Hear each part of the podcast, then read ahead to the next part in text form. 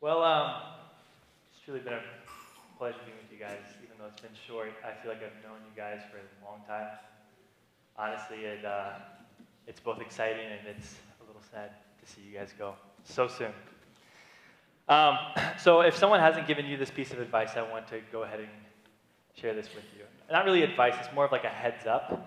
Um, so, when I was graduating high school, I felt like uh, no one gave me a heads up for this, so I'm going to make you guys aware of it. So, here's the thing there's going to be two things that are said to you guys over and over and over again in the next couple months, and you might get really tired of them. Here's what they are.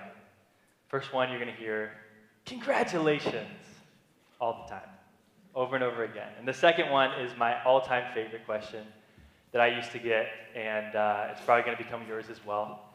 And it's, So, what are your plans after graduation? And um, some of you guys are like, That's not, I know, I know what, how to answer that, but to be honest, me, I was like, Plans? What plans? I was taught to do math. I was taught to you know, learn how to write and read. They didn't teach me how to do all this whole planning ahead thing. Um, but I implore with you guys not to be angry at those who say those two cliche things because really I think they're trying to say, hey, I care and I want to be involved in your life as you go on and transition. And I remember that time. It was hard. And so uh, that's what I told myself that they were saying. So that, that gave me some comfort. Um, I want to share with you guys a couple of things that I kind of wish were shared with me upon my graduation. And if you guys don't know, I was homeschooled, so I didn't have a graduation. My graduation uh, was uh, clicking a button. That was me submitting my last assignment, and that was it. I remember, I think I got up and I went to the fridge, poured myself a glass of milk, and I had a cookie with it. That was my celebration. That was it. There was no walking, no ceremony. I had two older brothers, they, they were gone. It's just, just me and my cookies. Um, and so I thought, well, you know what? That's fine. High school graduation doesn't really matter. Surely, when I graduate from college, wherever that is, I'll have a proper graduation. Um, my wife and I's graduation fell on the two most uh, wonderful years uh, for graduation, and that was um, 2020 and 2021.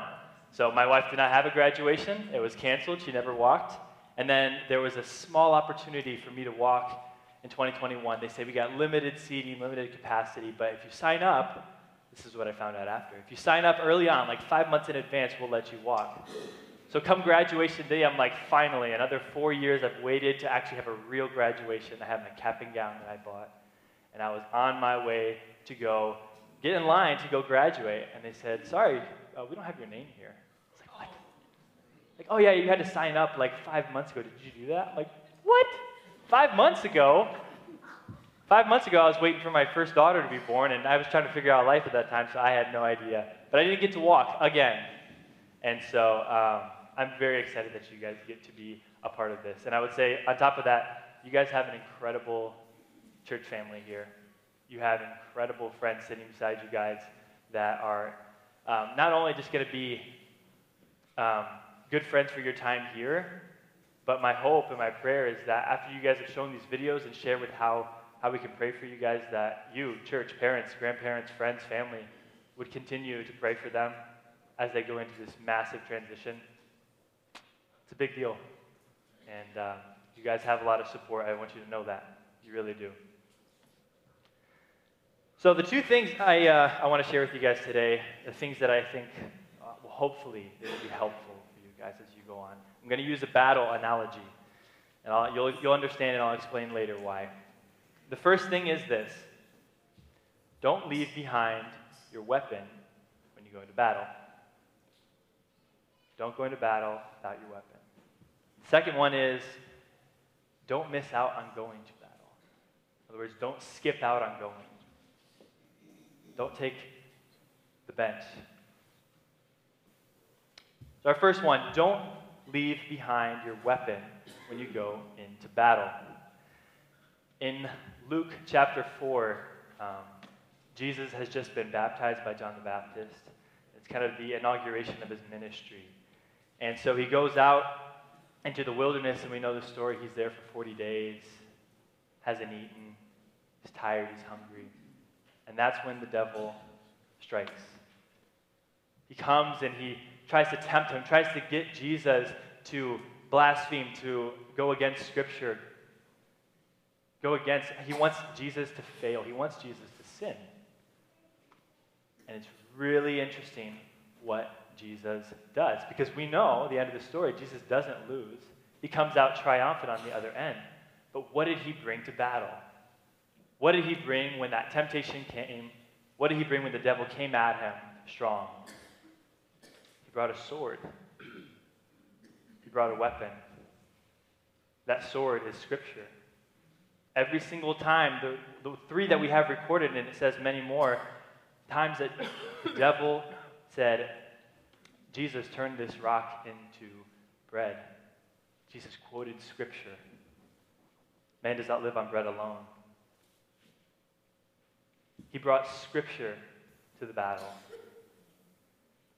In hard times and temptation, he brought Scripture to the battle.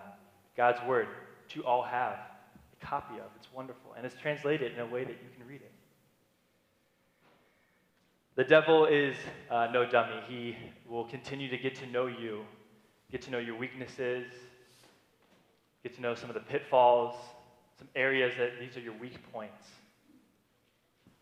And the one thing I, I told last service that it's like the one appropriate time that you could bring a knife to a gunfight is bringing the sword. The Bible describes the living Word of God as exactly that living and active, sharper than any two edged sword, with the ability to cut through bone and marrow. It's sharp, it's powerful, it's God's Word. You have it with you. Take it with you wherever you go. Constantly refer back to it wherever you go. This is the, uh, here's, a, here's a bonus round. Um, there's a lot of ladies here. It's really, Dylan, you're the only one uh, for the guys representing right now. So, um, now I was told that if you ladies want to, uh, in this new transition of life, if you want to meet a really hot guy, Kayla, thanks for pointing that. If you want to meet a really hot guy, really hot husband, I was told that, um, actually by my wife, Emmy told me that, hey, hot guys, they read their Bibles. They carry those swords around with them. It's not out of fashion. I don't know why I do this stuff that people put me up to. It's so embarrassing. no, but seriously, guys, the second point is this don't miss out on going to battle. Don't miss out. Why do I say this? Because here's what I truly believe. If you decide to take the, the back seat or the bench, however you want to say it, and say, I, no, I'm not going to go into battle, it's hard, truly, I think you're missing out on an incredible opportunity. That incredible opportunity is for God to use you. For you to be able to serve God is an incredible opportunity to watch Him, like as you're living in your actual life, to watch Him to watch Him equip you and use your gifts, the unique ways that He's made you, to actually have an impact and an influence on His kingdom is an incredible thing. It's an incredible thing that He uses us humans, even though we're weak and frail and we're sinful. He uses us in the unique ways that He's gifted us to serve Him. But not if we take that back seat, not if we sit on the sidelines. This weekend at the men's retreat, I was reminded of this idea of lukewarm Christianity. Lukewarm Christianity would be, um, would be, you know, if, if you're cold, it's because you're just you're going with the flow. Or I like to think of it like a river. There's a current, right? If you're swimming above that cur- up that current, it's hard, it's tough. But what's the easy thing to do? To just stop fighting, let it go, let flow down. Going downstream is easy, it's going with the flow. But then this lukewarm idea is you're not swimming up, you're not just going with the flow down, you're off to the side in one of those little whirlpools and you're sitting on the sand. I'm not going to engage. Don't be lukewarm. Either just go down the current and see how that is not going to lead anywhere you want to go, or go up current. It's worth it, it's hard, it's going to be exhausting, But it's worth it because it's incredible how God will use you guys. It's incredible. I really believe that. I really believe that He has gifted you guys uniquely in so many incredible ways. And then I believe those gifts that He's given you, ways that He's designed you, the ways that you connect with people, the way that you love people, it's unique to you, and God wants to use that.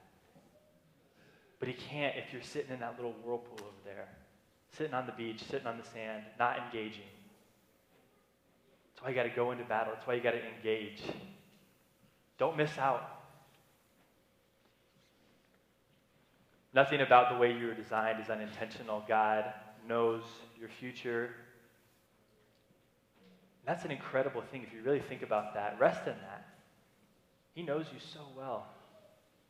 He knows you better than the devil does, and He's equipped us not only with gifts, but with the Word of God.